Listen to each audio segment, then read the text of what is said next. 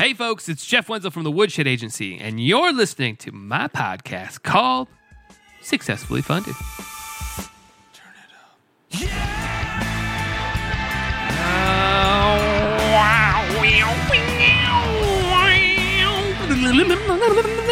Oh, just doing a quick mouth solo there, man. Hey, crowdfunders, I'm back. Man, been a couple days off here, but we're in... Uh, You know, we're, like I said, we're going to trying to just launch these once a week, even though we're rocking and rolling here with a bunch of new episodes actually in the can. Um, we're going to have a little secret episode that's going to go out tomorrow. Secret, secret, secret. But coming up on today's episode, we're going to be talking to Gannon, the owner of a company called Bass Rock. Um, and they are currently raising money on Kickstarter right now for um, the world's first backpack for music lovers. Yeah. What this backpack does is uh, it's got like speaker things in it so you can feel the low end, and it's got a hydration pack in it. So really, really great conversation. And what was cool about this conversation is I actually um, talked to Gannon about six, seven months ago prior to launch. Um, he reached out just to ask for opinions and, and um, you know, thoughts. And I was more than willing to be helpful and, and, and share what um, what I know. And it looks like he took up a, a lot of the info, and we talked about that too in, in our interview. So that interview is coming up later. So, but you know, you might be wondering right now, this might be your first time listening, what am I actually going to be talking about? Well, Successfully Funded is all about talking to project creators while they are in the middle of running an active crowdfunding campaign um, or a campaign that's just ended, um, because we want to have the most up-to-date information um, for you, to li- the listener, to hear what, what companies are doing, what emotions they're going through, what they're feeling, um, maybe some strategies that they might be using in the middle of a campaign to keep the momentum going, whatever it might be. That's what we're trying to um, trying to do here. And we're doing pretty good here. I mean, we're over like ninety episodes, man. It's we're we're kicking butt, and the stories just keep getting more and more and more rich, man. Which for me personally, I mean, I'm living a little bit vicariously right now, right? Like I love hearing these stories of entrepreneurs making stuff. Gannon's got great stories today too, where we, you know, we talk about his, um, you know, his upbringing and, and how he got to the point where he's working on this, um, uh, on this uh, this new backpack. So a lot of really. Really great stuff going on here, and I appreciate all the listeners out there. So if you are one of our regular listeners, and there are a bunch of you, I appreciate it. Um, but real quick, before before we jump into what's been going on here, um, I do want to send a um, a request. And I usually put this a little bit later in the podcast, but I'm going to move it up a little bit far, uh, further. If you're enjoying the podcast, do me a couple favors. Go on iTunes, write a review. That's right, write a review. Doesn't need to be long. Just say, hey, man, really great info. Appreciate it.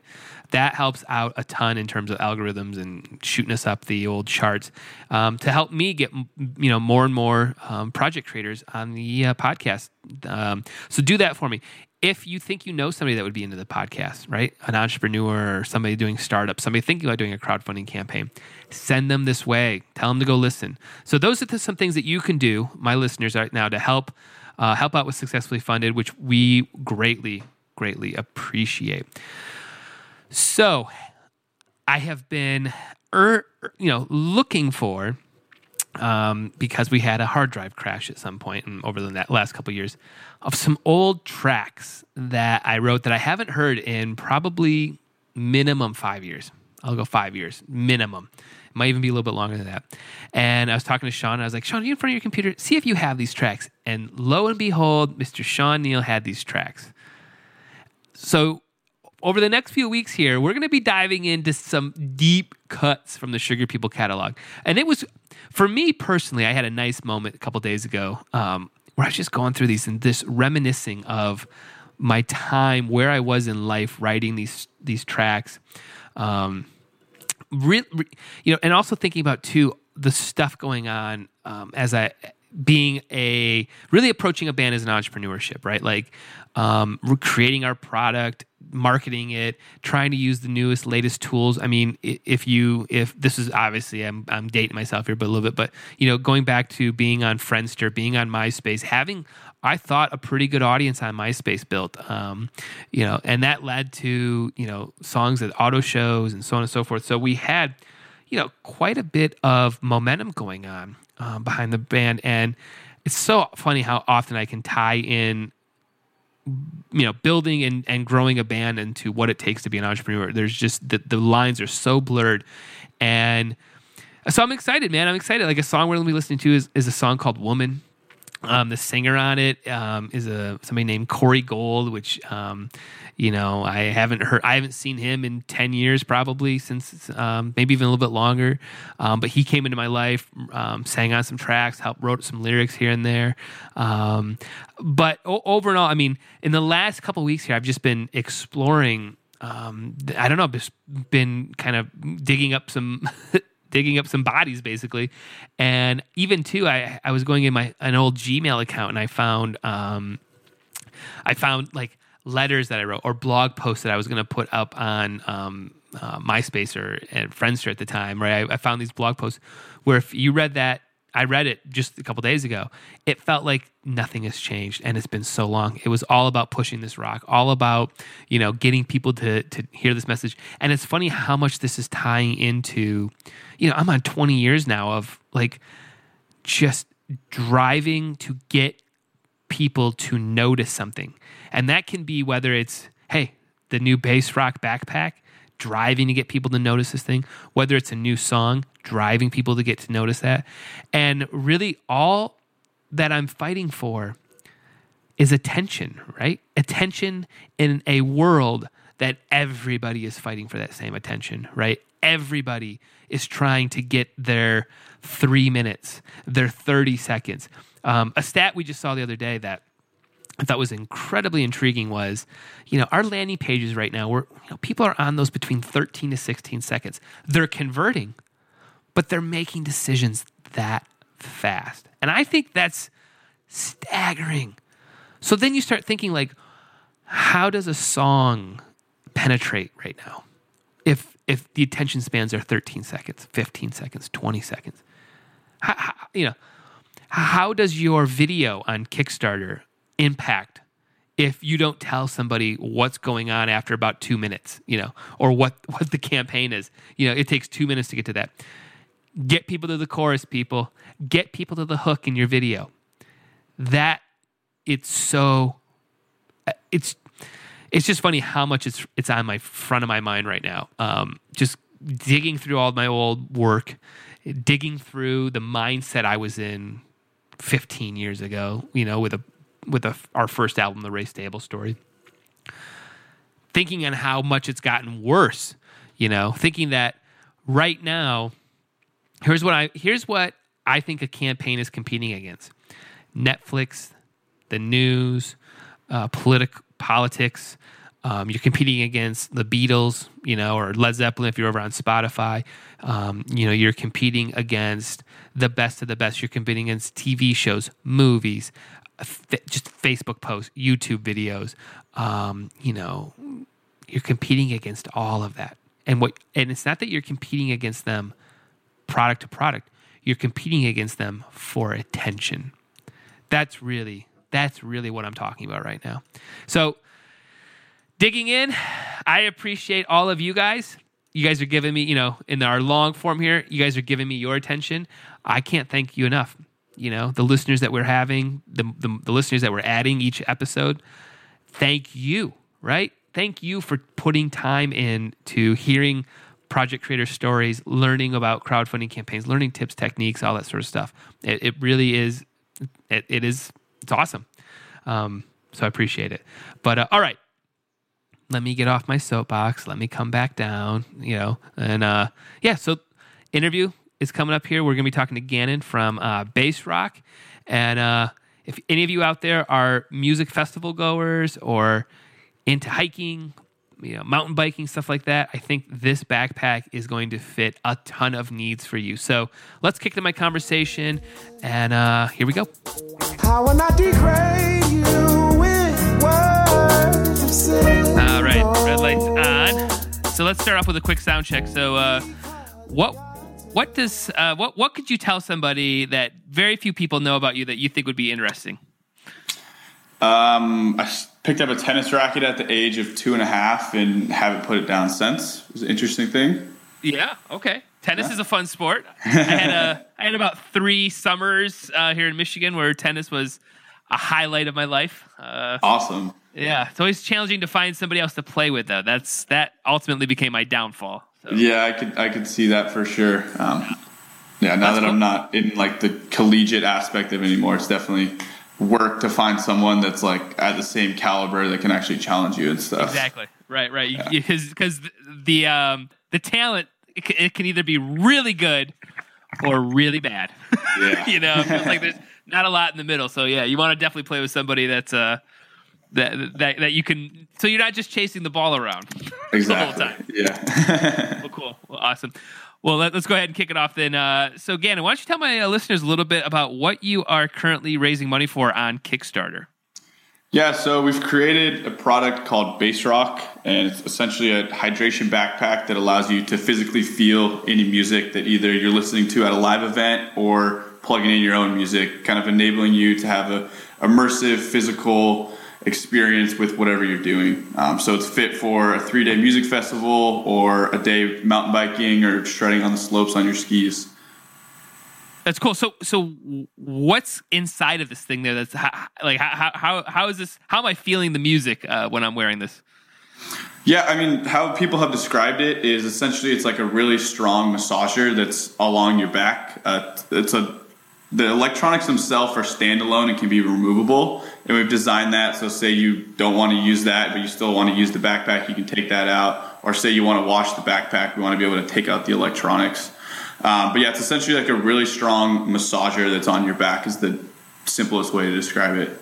That's cool. And and how does it interact then with the music? Like, um, is it just massaging or my is it pulsating to a beat or how's that working?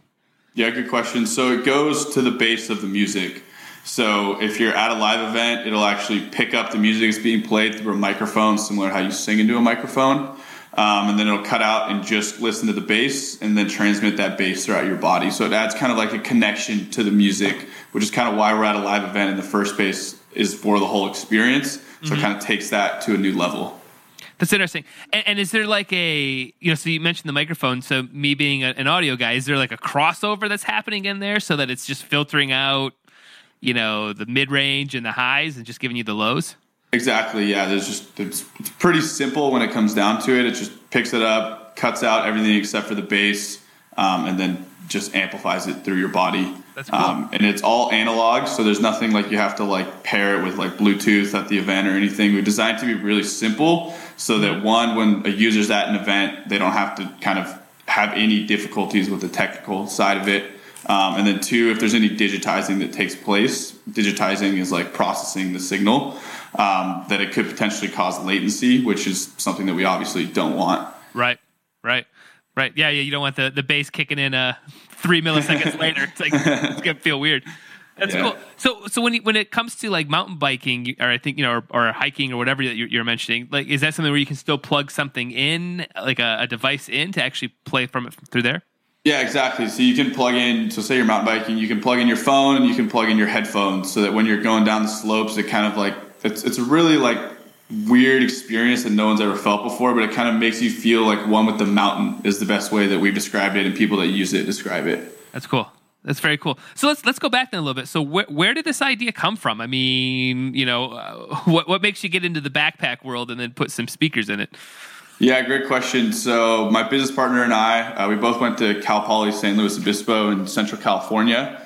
And we actually started this as our senior project in college. Um, it's basically a pairing of entrepreneurships and business students into a room, or sorry, engineering students and entrepreneurship students into a room together and basically come up with an idea and see if it's viable.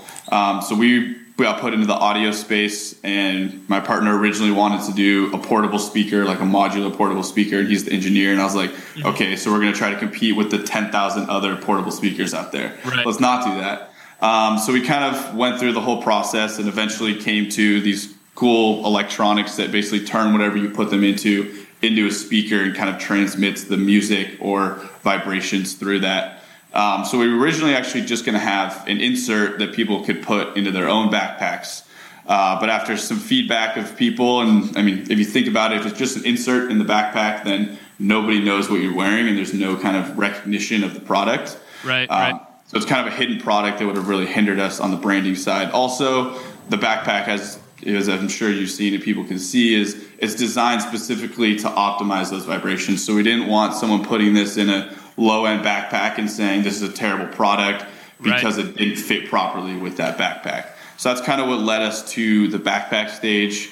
And then the hydration reservoir was kind of an easy add-on to that. I mean, at a music festival, it's very highly promoted and encouraged for people to be wearing hydration backpacks. It's something like thirty to forty percent of attendees at a festival are already wearing hydration backpacks. So one of the key things in kind of entrepreneurship is an easy change of behavior for the customer from one thing to another where they don't have to really sacrifice much. Right. That makes sense. No, it all makes sense. What about uh, security issues? I mean, getting into festivals, I mean, we're, it's obviously heightened more and more. What's the feedback been like, you know, just trying to walk in with this backpack with speakers and, and hydration packs? Is there any sort of kickback from that? Yeah, great question. Uh, so Live Nation, which is the biggest concert and live music promotion company in the world, just released about, I think about two months ago that they were kind of essentially banning all backpacks from shows due to the reaction from the Ariana Grande thing that happened right. in Manchester. Um, so they made this big kind of P R statement about that. And it was interesting because they said, yeah, we permit backpacks as long as they're twelve inches by six inches, but there's no hydration backpack on the market right now that's within those dimensions. Right. Um, so that it kind of puts all of like the umbrella companies underneath them in a tough spot because there's definitely a big push in about having hydration while at events. Because I mean, say for example, E D C, where unfortunately there's people that either come extremely close to dying or actually dying every year due to it being one hundred ten degrees outside. Yeah. Um, so Insomniac has, we've spoken with them and they said Insomniac does a lot of the big E D M events across the country, um, such as E D C. And they've said that we're all hydration brands are permitted. So kind of going back on their, their higher up of Live Nation. Um, and then we've actually taken the backpack to, I mean, every big festival on the West Coast, E D C, Coachella, we even went to Stagecoach with it.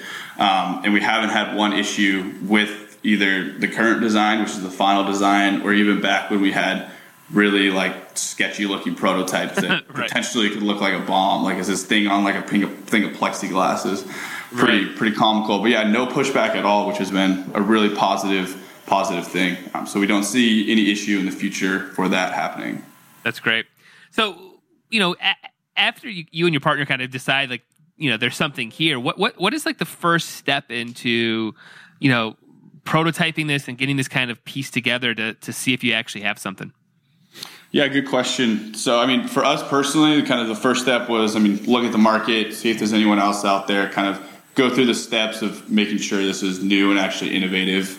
Um, and then from that, I mean, we had engineers on the team and kind of a part of the class was to make something. So we just bought parts off of Amazon and other wholesale companies um, and just built one as like minimally as possible. It's called like an M V P, a minimum viable product. It's the most simple thing, the cheapest thing you could possibly make. And then we just took it to a show locally here in town and kind of saw, wanted to see what people thought about it. And it was just like time and time again, awesome reactions of no way, what is this? Like, wow, like let me buy this. We had like three people like coming up to us at the end of the night, like I'll buy this right now. Like this janky prototype that we just put together and somehow worked. Um, so that was kind of the first step for us of like, wow, this might actually be something. Um, from there, we took it to more events, um, and then actually started like being like, wow, this could actually actually be a company. So definitely the first step is to make something a minimum viable product. I mean, a lot of people are afraid that like what they show the world isn't going to be good enough and always like hold back and keep their doors closed and like, which is like the last thing you want to do. And then they're also afraid that like someone's going to steal your project. And I mean, everyone's already thought about everything in the world. Like there's hundreds of people that have already thought about our exact idea, but nobody's done it and nobody's going to do it. So, I mean, it, it's foolish to hold it back in our opinion. We, we, we call that the old perfect syndrome. We get that a lot where it's like, I don't want to start anything on Facebook until I have my perfect post. It's like, there's what? There's no such yeah. thing. Just put, start the process, man. It'll get better as we go. So yeah, that's, that's cool. So, you know, because your company is, is, is you know, obviously young and new, and, and you're you're making two different types of things. So you've got a, you know, audio component and you've got a backpack component. How challenging is it to, you know, kind of be great at both of those things. You know, almost everything you read is like, focus on one thing, be a great backpack, right? Or whatever it might be. Like, h- how do you kind of walk that fine line of being like, no, we're going to be great in both, both fields? Yeah, good question. Um, I mean, it hasn't been the most challenging. It's definitely been a process to get from our original design to where we are now on both the electronics and the backpack. Um, but I mean, they, we kind of see them as they pair together. So we need to be really good at both of them. So it's just a matter of getting the right people either on our team, on our advisory board, um, or with the right manufacturers that are going to really kind of make sure that we're doing everything properly along the way. Because this is our first product. We're not fifty-five and have been doing manufacturing right. and products for forty years. Yeah. Um, so to kind of combat that, we've made sure the people that we surround ourselves with are experts in their field. So we have a guy on our team that's been designing hydration backpacks for thirty years for big companies like North Face and Osprey and stuff like that. Um, and then we have another individual individual on our team who's head of product realization um, at a company called Sonos, which is based out of Santa Barbara. They're a really big, like, high-end audio company. And his whole role is to take an idea for the company and make that product be delivered. Um, so between those two guys, like, we really have each side of it dialed, which has been really nice. So, I mean, kind of the takeaway from that is make sure if you don't know what you're doing, surround yourself with people that are, which it's okay to not know what you're doing. I mean, you're not going to know everything. So that's what we've done. Yeah, I, I, and outside of, like, expertise, how do you, like, what other attributes do you see in somebody that you want when you want them around your team? You know, like, you know, I'm sure, I'm sure, yeah, the greatest experience ever, but maybe you can't afford to have that person around. But like, but like, what are other things you look for in somebody? Yeah, good question. Um, so there's kind of kind of two parts to our team. There's me and my partner and people that actually work on a day-to-day with us. And then there's our advisory board. People that work on a day-to-day, I mean, they generally need to be happy and enjoyable people to be around is probably the most important thing. Um, I mean, we our our city is deemed as the happiest city in America. So if you're not happy living here, then there's definitely a problem. um And then, I mean, after that comes, like, work ethic and, like, honesty, or the next, like, integrity is definitely extremely important. I mean, we want every person, like, things are going to go wrong and you're going to make bad decisions. And it's a matter of just owning up to those and coming together as a team and being like, let's learn from this and let's make this better. Um, I, I kind of had one of those scare moments on, like, day two of our campaign. We had a great first day launch, and then we're I coached all the way through of how to launch a successful crowdfunding campaign. And on the second day, I roll out our Facebook ads, which are supposed to convert at this price point, and we've tested it before and all this stuff, and it wasn't working, and we blew a bunch of money, and I was really stressed out. And I just had to, like, own up to my partner. I was like, I don't know what's going on. Like, I did everything right, and I'm scared. So, like, we came together, and the rest of the team came together, and now we're fortunately in a much more confident position about our advertising campaign. Um, and then for, like, the advisory board, I mean, for them, I mean, basically we want someone that is obviously very educated in the specific niche that we're bringing them on for, but more so that they're really not in it for themselves. They're in it because they enjoy mentoring and enjoy giving back, and they know that they were there several years ago and they see this as an opportunity to kind of give back. So that's kind of the most important thing. And then behind that, I mean, of course, they're going to get some compensation or motivation for it, sure. But the core needs to be that they're there to help us, um, which is, yeah. That's cool. That's very cool. So, you know, are there any, like, attributes that you think that you have as an entrepreneur that is helping this campaign uh, right now? Yeah, good question. Um, I actually just went up to a convention called HustleCon up in San Francisco this past weekend. It was the whole premise of it is twenty-five hundred startup founders that are sub thirty years old that are hustling and just trying to find a way. Um, and I think that's kind of, like, at the core of any entrepreneur is you, I mean, you kind of have to be a little crazy in how hard you work on something that might pay off. Mm-hmm. Um, so I think that's definitely a strong attribute that me and everyone on our team has is, like, just working an insane amount of hours. Uh, I mean, for example, like, I was just graduated college, had basically no money, and I went and lived rent free on a guy's property in a shack for six months. Like, a shack where there was mice eating my clothes, and, like, I brushed my teeth at Taco Bell every morning. Like, it was very interesting, but, like, you got to be a little bit crazy to, like, believe in your product so much to make that happen. So I think you got to have deep down inside that. Um, and additionally, like, I, I would definitely say another extremely strong attribute that I people tell me I have is resilience. um, like things are going to go wrong and like you're going to fail at things. And it's just a matter of like getting past that and not looking at yourself as a failure. And I failed everything and so on and so forth, and actually move forward from that and actually think logically and move to the next step.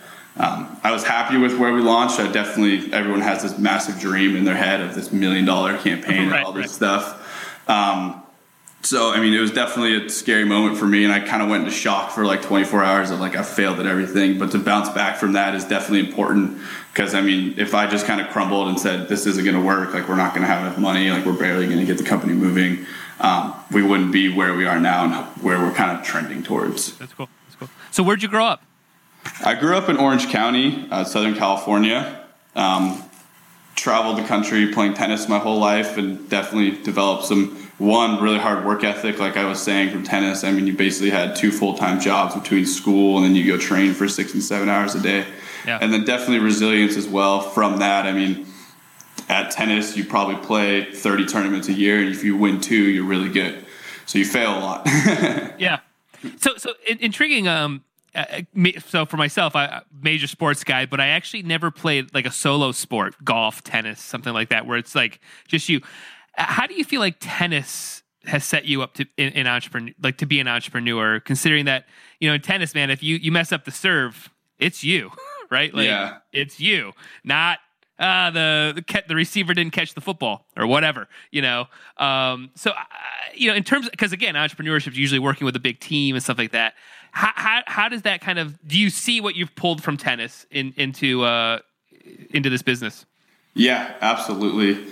I mean, I kind of see tennis as a lot more of an easy caveat in entrepreneurship compared to like going into the corporate world where, I mean, at the end of the day, it's your business and what you put in is what you're going to get out. And you can't, I mean, the corporate world, you can kind of push your jobs off and kind of get by and not do that much. Right. Um, kind of similar to, say, in a soccer match or something where you have your yeah. team and it's not just you. But in entrepreneurship, I mean, if you're one of the founders, like it is up to you to make that company happen. It either failed because of you or it succeeded because of you. Obviously, there's external things that can sure, happen. Sure. But, I mean, that's that's kind of something that I've lived my whole life, and I think it's a perfect caveat in entrepreneurship. And it'll be interesting to see how our team grows over time and kind of how that plays a role in it. Uh, I mean, initially when we first started off, we had four or five people on the team, and then we cut it down to just two, which I preferred because it wasn't a discussion to make a decision every time now, because I could just say, this is what I think we should do on the marketing side. This is what we're going to do, and it's going to fail or succeed because of me. It, it's, it's funny you mentioned that. You just kind of gave some um, validity to something we're dealing with here uh, inside of Woodshed is some of our clients that have these big teams, you know, um, we can't get the ball. I can't. I can't get a project to launch. Like, yeah. everybody's got an opinion, and none of us are experts on this. Where my teams that have like two people, I can, you know, we're up successful and within like six months, you know, or whatever it is, four months, and it's just like, man, I don't need to hear from some tenth intern who read the email and she thinks it's a little wrong. It's like, uh, it, you know, uh, yeah. So yeah. interesting. You, you're validating something that we're having a discussion point. So. Uh, that's, but that's cool. So what did your parents do? So my father is in the mortgage business. He runs his own company. It's not really, I would say, a startup. It's definitely more of a small business. And uh-huh. I can kind of go into what the difference in my perspective of those two are. Um, but yeah, he just does mortgages and refinances a home. Um, he was actually an immigrant from Canada. Um, interesting story, kind of like being scrappy with entrepreneurship, I think, is kind of a good good path to go down. But yeah. he actually studied abroad in Hawaii his senior year, studied abroad, air quotes, um, and then came here. And after, I mean, I don't know if you're familiar, that viewers are familiar with how a visa works. First, you have a student visa for a year, then you have one year to get a company to sponsor your work visa here in the States. And if that doesn't happen, then you got to go back to your country. Um, so obviously this was earlier days when there's less regulations, but he yeah. started his company under his buddy's name and then used his company to fund his visa. um, so kind of just like, there's always a way is kind yeah. of the, the takeaway from that. I mean, regardless of the situation, you can find a way. Yeah, that's cool. And how about your mom? What'd she do? Um, she was in the kind of leasing of large high rise buildings for a while. And then she took the more path of raising me and my two brothers throughout our life. And then she yeah. actually went back to work about, about ten years to, ten years ago once we all went to college or high school at least and less busy. Um, and that was definitely a humbling experience for her because at the time, my brother, who's three years older than me, was he was a beach lifeguard and he was making something like twenty bucks an hour. And my mom, who's in her forties at the time, was having to go work a entry-level job at minimum wage. So it was a humbling experience for her that her eighteen-year-old son is making twice the amount of money she's making. Right, wow. Um, so, I mean, kind of takeaway from that is don't ever think you're above something. I mean, you got to start somewhere. And now from that, in the past several years, she's grown to kind of be one of the C-levels at that company. So that's cool. Definitely, yeah, yeah. Well, it sounds like, I mean, I mean, you've got that entrepreneur spirit running through the whole family, it sounds like, there in terms of like work and and and grinding it out and doing whatever you got to do. Are there any other influencers or, you know, people in business that that that you uh, look up to and are inspired by? Yeah, absolutely. I mean, obviously there's the standard ones like Elon Musk is definitely a really cool one. I was actually down in the area when he launched the rocket yesterday, which was oh, cool. a really cool experience. Um, yeah, he's, I mean, he's just an incredible guy. And outside of him, I mean, we're, we're up, in a, up here in an incubator in Central California. Um, for all the viewers that aren't familiar with an incubator, it's basically a, a location where there's thirty plus startups in a space and you get cheap subsidized rent and uh, access to a bunch of mentors in the area to help you out. Um, so from that, I mean, we've been introduced to some just amazing people that we have absolutely no business talking to. Um, and I mean, all of them just have a different look on life, and it's just been awesome to hear them and kind of see where they started and see where they are now. And I mean, just the, the core of every single one of them is like, you got to hustle and like, don't be bigger than you think you are and kind of leave your pride at the door and get in here and do stuff that you wouldn't like be bragging about to your friends. Right, right, right. That's cool. That's very cool. Uh, and, and how did you work that in terms of getting your startup a, uh, to be part of an incubator? Is there like a process you had to go through, or how does that happen? Yeah, I mean, it's typically just the application process. So ours was kind of, this one's kind of affiliated with the college that we went to. Uh, so we went from the program on campus to a three-month accelerator program, which is basically you get a little bit of seed investment money and then three months of working your freaking brains out and seeing if this is actually going to work or not. Um, so that's kind of like the first thing. There's a lot of big accelerators out there. There's Techstars, which is an international one. There's Y Combinator, which is the biggest one up in the Bay, which is San Francisco. Um, yeah, there's a lot of big ones, but you basically just just apply to it. Um, and they're, obviously, each one has its certain niche. Like we applied to a Techstars music one. Uh, fortunately, didn't get in. But that's definitely like, if I was to do a startup again in the future, which I hope to do, is definitely get into an accelerator, because the support and the energy around you just makes you work a lot harder, and you have the opportunity to get the connections through those people. That's cool. Now, now you and I talked a few months ago, and if I'm not mistaken, you guys had a different name at the time. Was there a name change over the yeah. before you launched the Kickstarter? Yeah, it was previously called Spectrum, but it was a Spectrum with a V where the U should be, so Spectrum. Mm-hmm. Um, so yeah, we had to go through a rebrand, uh, which was definitely the right decision. It was a, definitely a hard decision to do. Um, the two issues that we had with our previous name was the phonetic misspelling of it. We had an issue with, like, if you typed it in on your iPhone, it would autocorrect the Spectrum. So right, it's right. really frustrating on that end. And then we also didn't have the .com. We got a .co, which was not the call. Um, if you don't get a .com, which I would recommend anyone who's starting a company to find a way to get a .com within similar to your, your U R L. Um, don't do .co because everyone automatically types .com. Yep. Um, so like we don't have Bass Rock right now. It's actually, our U R L is called Get Bass Rock, um, mm-hmm. but it's better to have the .com for sure. Gotcha, gotcha. Yeah, I, I was wondering uh, what the, maybe what the story was behind the scenes on that name change, and I, I think you made a good decision uh, for somebody who typed Spectrum or whatever a couple times, uh, to, you know, to reach out to you. I, I had the issue, yeah. so yeah. very cool. well, well, let's let's flip a little bit over to the actual Kickstarter. You know, um, so you know, right now you're at just, I mean, you're over sixty K with thirty some days to go. So you, you know, a lot of backers are, are jumping on board here. You've got a ton of momentum going on. What was a what was kind of the general pre-marketing strategy before you launched? Yeah, good question. So we've been working on this full time for about a year, and it was pretty early on that we decided that we're going to go to Kickstarter and launch a campaign. Um, so basically my first step was to reach out to people who have run successful Kickstarters or crowdfunding campaigns, get their feedback, tell us like what to do basically. Um, so initially it was, we need to build a community. That's like the biggest messaging for a pre-launch campaign is get a big email list, build a community that's going to buy it on day one and be your biggest brand ambassadors. Mm-hmm. So we did that by, I mean, basically every single day I would go onto our company Instagram account and I made a variety of other accounts and just send direct messages to people that have liked pages that are interested in the space that we're going into. Um, so I would just hit up people that have liked the big festival pages and said, sure. Hey, we'd love to have you be a part of our community. And one of the things that we did that, I mean, I'm sure other people have done, but it's a little bit different is we actually had everyone that we asked to be a part of the community, not just be like, hey, cool, this is what we're doing, buy it in six months. We actually had them be a part of the process all the way along the way and asked them to give feedback about every design decision for the product. So it really felt like they were a part of bringing this thing to life, which was extremely beneficial for kind of building a really strong community. And additionally, I mean, now it's up to about six thousand people. I mean, we have a six thousand person focus group of our target market to ask questions to and make educated and informed decisions for the product. That's cool. Was there, out of that, was there anything that was just, you know, monumental? Like data that you got? Um, I mean, we really kind of got to hone in on exactly what our target market was. I mean, initially when we had these people sign up, we were having them answer a fifteen question survey of like, what age are you, what interests you about this product, price point, all this stuff. And from that, it really gave us a good base of like who we should be reaching out to in the future. Yeah. Um, and then once we started our advertising campaign, we were ever able to leverage our knowledge there to kind of target the right people.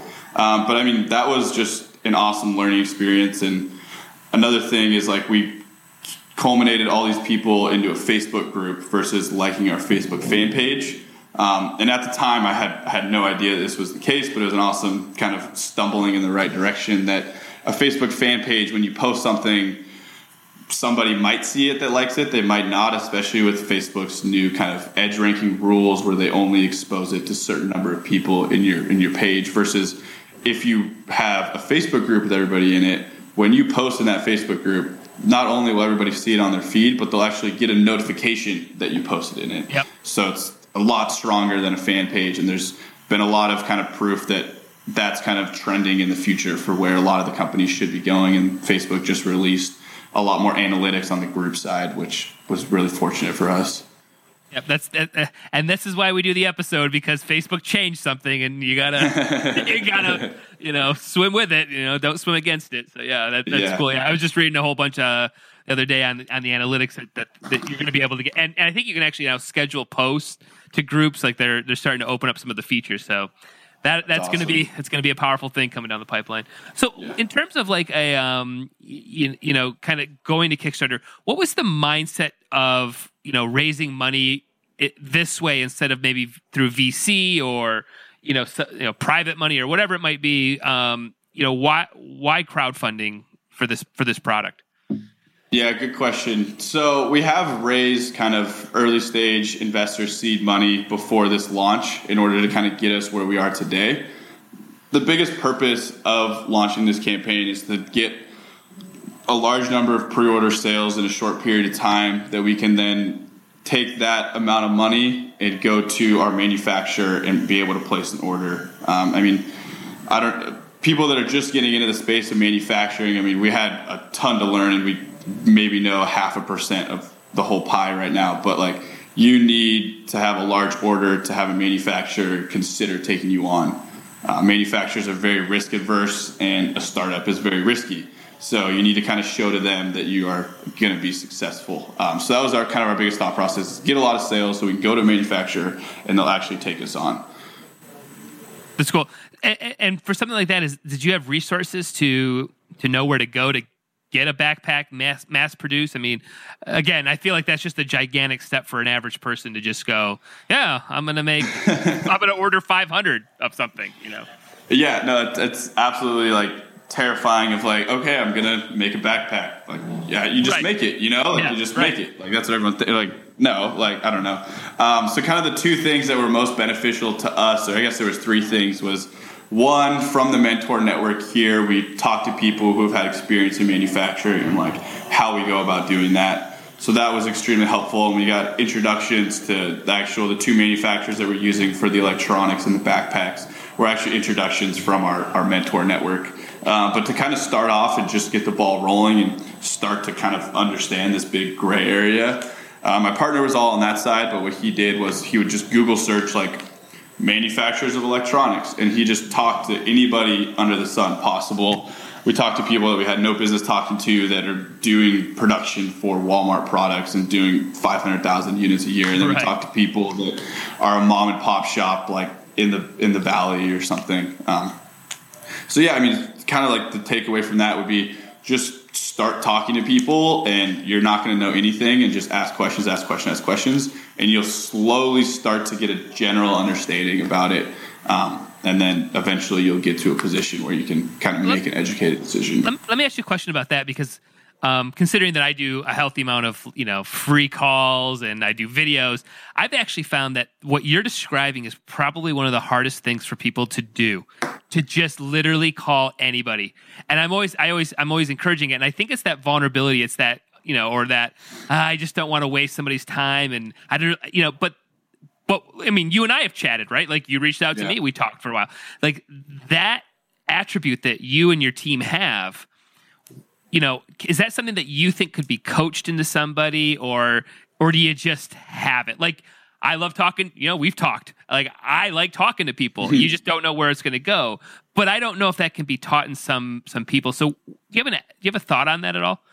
Yeah, absolutely. Um, I mean, my partner and I's whole philosophy since we started this is, yeah, we have a college degree, but at the end of the day, we don't know anything, and we need to ask people who know things. Yeah. Um, so don't be afraid to like, yeah, just get out and ask people. I mean, what we were bred in this program that we went through is you got to get out of the building and ask questions. You make an assumption about something, but that's likely not going to be the case once you either start talking to your customers. Um, yeah, it's definitely a vulnerability thing. Um, and I mean, a lot of people, and this is kind of like bred into entrepreneurs, some is like the fear of failure. And like a lot of people go get the comfortable job that gets the paycheck and never go out and do an entrepreneurial thing because it's absolutely terrifying, because right. like one out of every hundred startups or succeed in the first year. Like the, the numbers are very stacked against you. Yeah. Um, and it's just like getting past that fear of failure. Um, And it could definitely be coached into someone, but like you're gonna fail time and time again, and it's you just got to be okay with looking yourself in the eyes and say, "I'm better than anybody else that didn't try." At the end of the day, mm-hmm. because it's one thing to pour your heart into something and for it to fail, but it's another thing to kind of not try and say, "Oh yeah, I didn't, I didn't, I failed that because I didn't really try." But like right. you pour your heart into it. Um, yeah, I mean, just be vulnerable. Like my one of my life mottos, and with the backdrop on my computer, is life begins when your comfort zone ends. Um, yeah. And it's really pushing and growing yourself is where what's going to help you grow as a person. Yeah. Are there any uh, books that you're reading that you think uh, other entrepreneurs would be into? Yeah. Uh, I mean, kind of back on what I was just saying about getting out and asking questions to your customers and stuff. There's one that's a really easy read. You can find a P D F online. It's called The Mom Test, like the mother test, the mom test. And it's like a hundred question or hundred page book that basically tells you how to ask questions to people that are not going to get responses that your mom would give you, where that sounds great, honey. Yeah, right. do that. Like that kind of stuff, um, to get real answers out of people. So that would definitely be a high recommendation. I recommend that to any early on startup founder that's just kind of getting into the space for sure. Um, How to Win Friends and Influence People is definitely a Dale Carnegie famous book. Uh-huh. Um, if, I mean, I've probably read that book about five times by now, and you take something new away from it every time. Right. Um, and that's the, the, I mean, for someone that hears the word How to Win Friends and Influence People, that sounds like a negative book, like the title of it. Yeah. But I mean, it's all about just like how to get people to like you and how to like communicate to other people you care about them, so then they help you get what you want. I mean, I'm intrigued on that. I'm on, and I'll have to look that up after this call. One of, one of our things here is um, we try to write all of our language so that my mom would understand it. Like, like my, my mom's name is Cookie, so it's like, can Cookie understand this? And if she can't get it, then nobody else will get it. 'Cause, you know, if she gets it, then everybody else will get it, you know? So yeah, we, that's our mom test here for, for our language and copywriting. like, that's funny. You know, that's smart. You find yeah. so many people go inside baseball. Like, I don't, you know, I don't know what you're in. I don't know what the, the hookups of your speaker things are. I just want to know, do they, can I feel it on my back? You know? It's yeah, just, exactly. Yeah. So, well, that's cool. That's cool. So, you know, what does scale look like for Bass Rock? I mean, what do you guys talk about amongst you guys self in, in terms of scale? Yeah, good question. I mean, so the plan for us is to, just like any startup, launch and then grow as fast as possible, as much as possible, as quickly as possible. Um, our vision kind of past Kickstarter, because, I mean, Kickstarter is just like step one.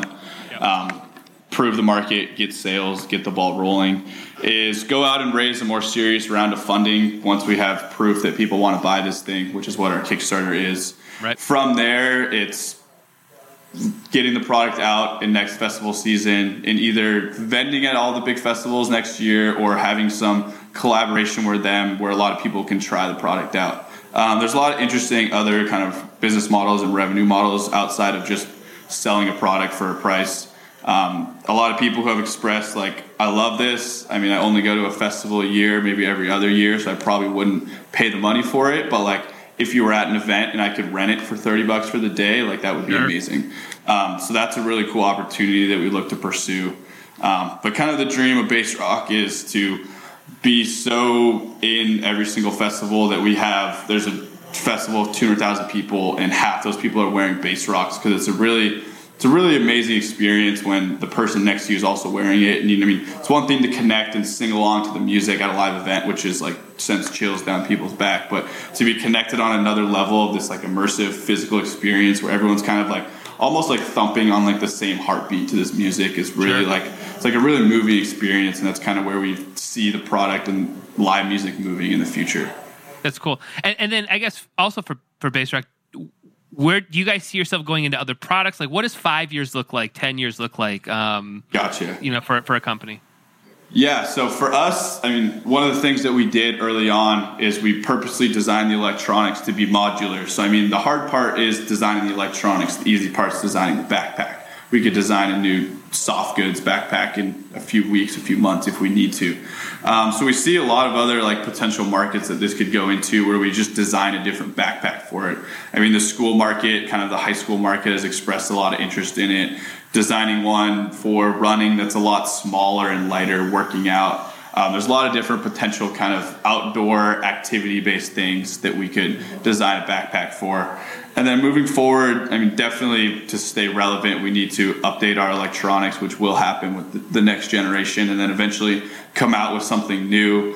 Um, there's been a lot of things thrown around, and definitely like a lot of things that we could potentially be interested in pursuing. But right now, um, I mean, it's it's foolish for us to get excited about something else when we're not even to first base on, sure. on Bass Rock. Yeah. So, uh, it, how, how do you how or I guess. How, meaning that you have a, a bit of a tech company to yeah, outside of backpacks. So how do you guys prepare for technology changing so fast? You know, I mean, it could be obsolete tomorrow. I mean, for everybody, right? So like, how do you guys prepare for that? Or can you prepare for it maybe? Yeah, I mean, I, I would kind of say more on the side of that you, you can't really prepare for it. I mean, you can obviously be educated and stay up with the times and try to adjust accordingly. Uh, I mean, for example, like one thing on our backpack is this one isn't Bluetooth compatible, and we had already designed the electronics by the time that the iPhone, I think it was the iPhone seven that came out without an aux cord. So that was like a bummer of like, okay, is technology trending in this direction? Potentially, yes.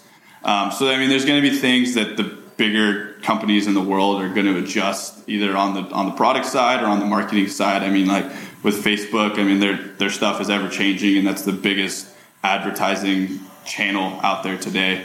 Um, so it's just a matter of really staying up to up to date with the times. And, I mean, things are going to change, and it might hurt your company. It might help your company. Um, but it's all about just kind of taking that and adjusting accordingly. And, I mean, it's it's the people that kind of get stuck at that wall that put up and put up in front of them that are not going to make it. Um, so, I mean, it, it's kind of a positive thing where continue to learn and continue to grow. Right, right. So with thirty days to go, or thirty-one days ago, I should say, um, what is the strategy to keep the momentum going, you know, not to let this thing stall out, you know, to raise as much money as possible? What, what's the strategy right now?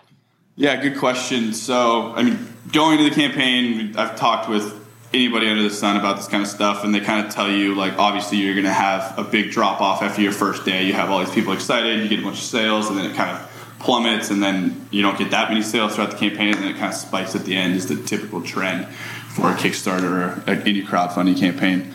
Um, and kind of how you keep that, that valley as high as possible.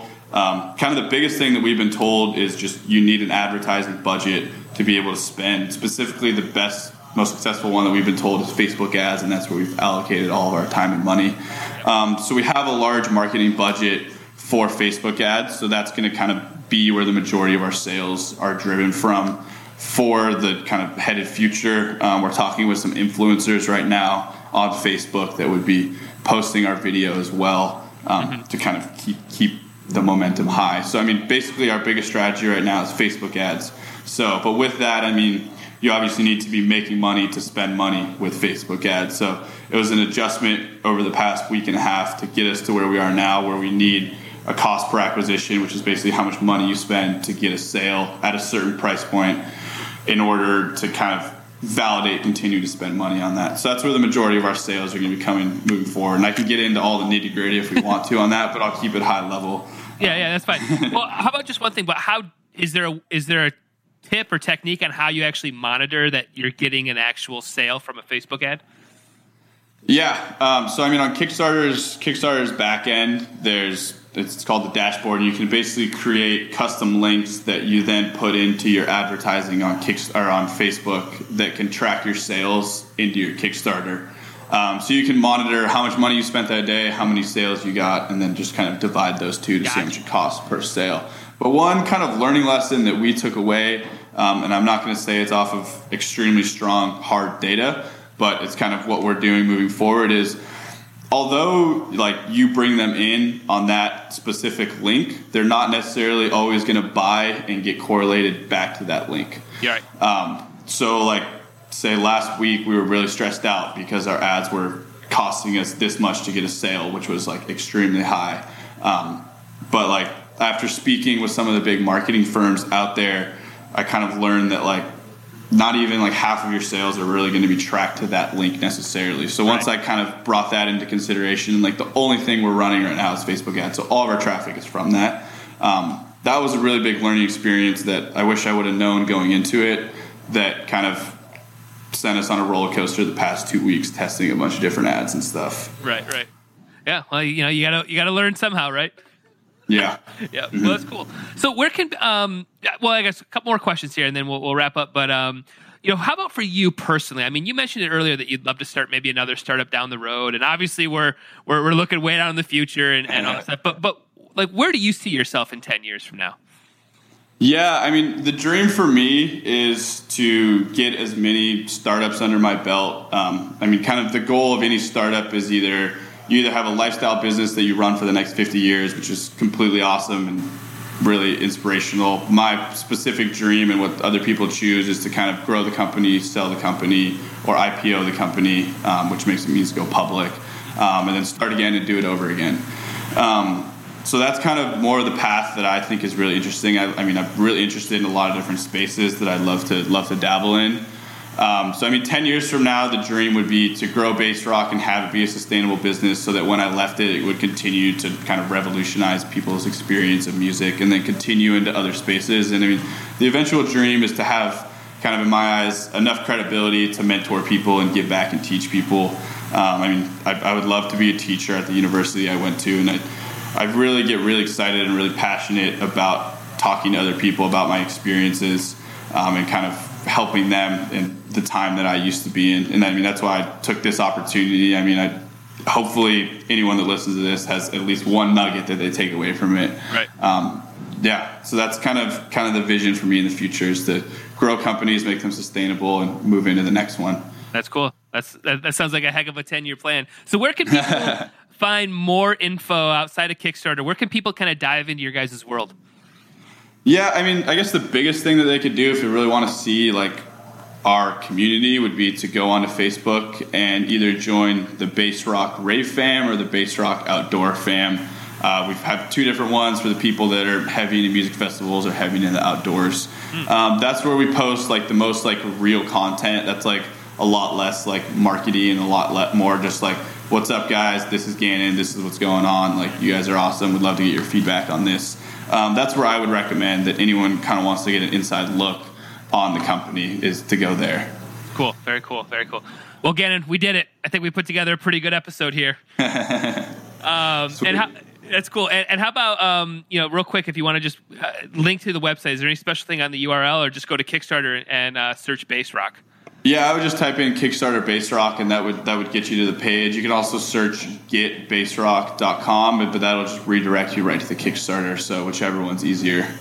Perfect. All right. Well, I think I think we're going to have a, a. My listeners are going to be really into checking out this product because you know me having a twenty-year music career uh, prior to crowdfunding, uh, we got a lot a lot of people in the emails that, that love the whole music and the festival world. So I appreciate you taking time out of your day, man. This was a great conversation, and uh, and uh, I wish you continued success for the next thirty days and and on into the future, man. Thanks so much. Yeah, of course. Thanks for the opportunity, Jeff. No problem. Thanks. All right. That's how we do it.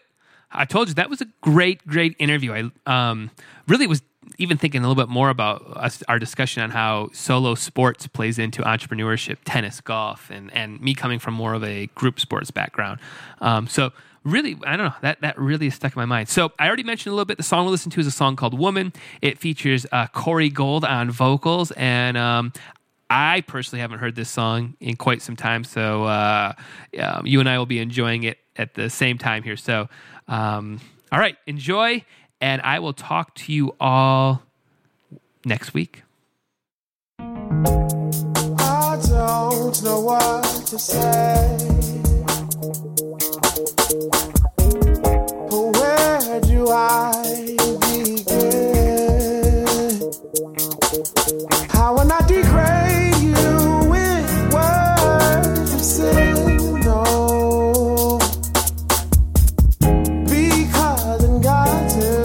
Just how you have it made. Your beauty is more than exterior, it starts within, yeah. And what you see on your heart is no less than a saint. I have begun to describe you, and I cannot stop. Woman, you are virtuous, faithful, and true. Yes, you are.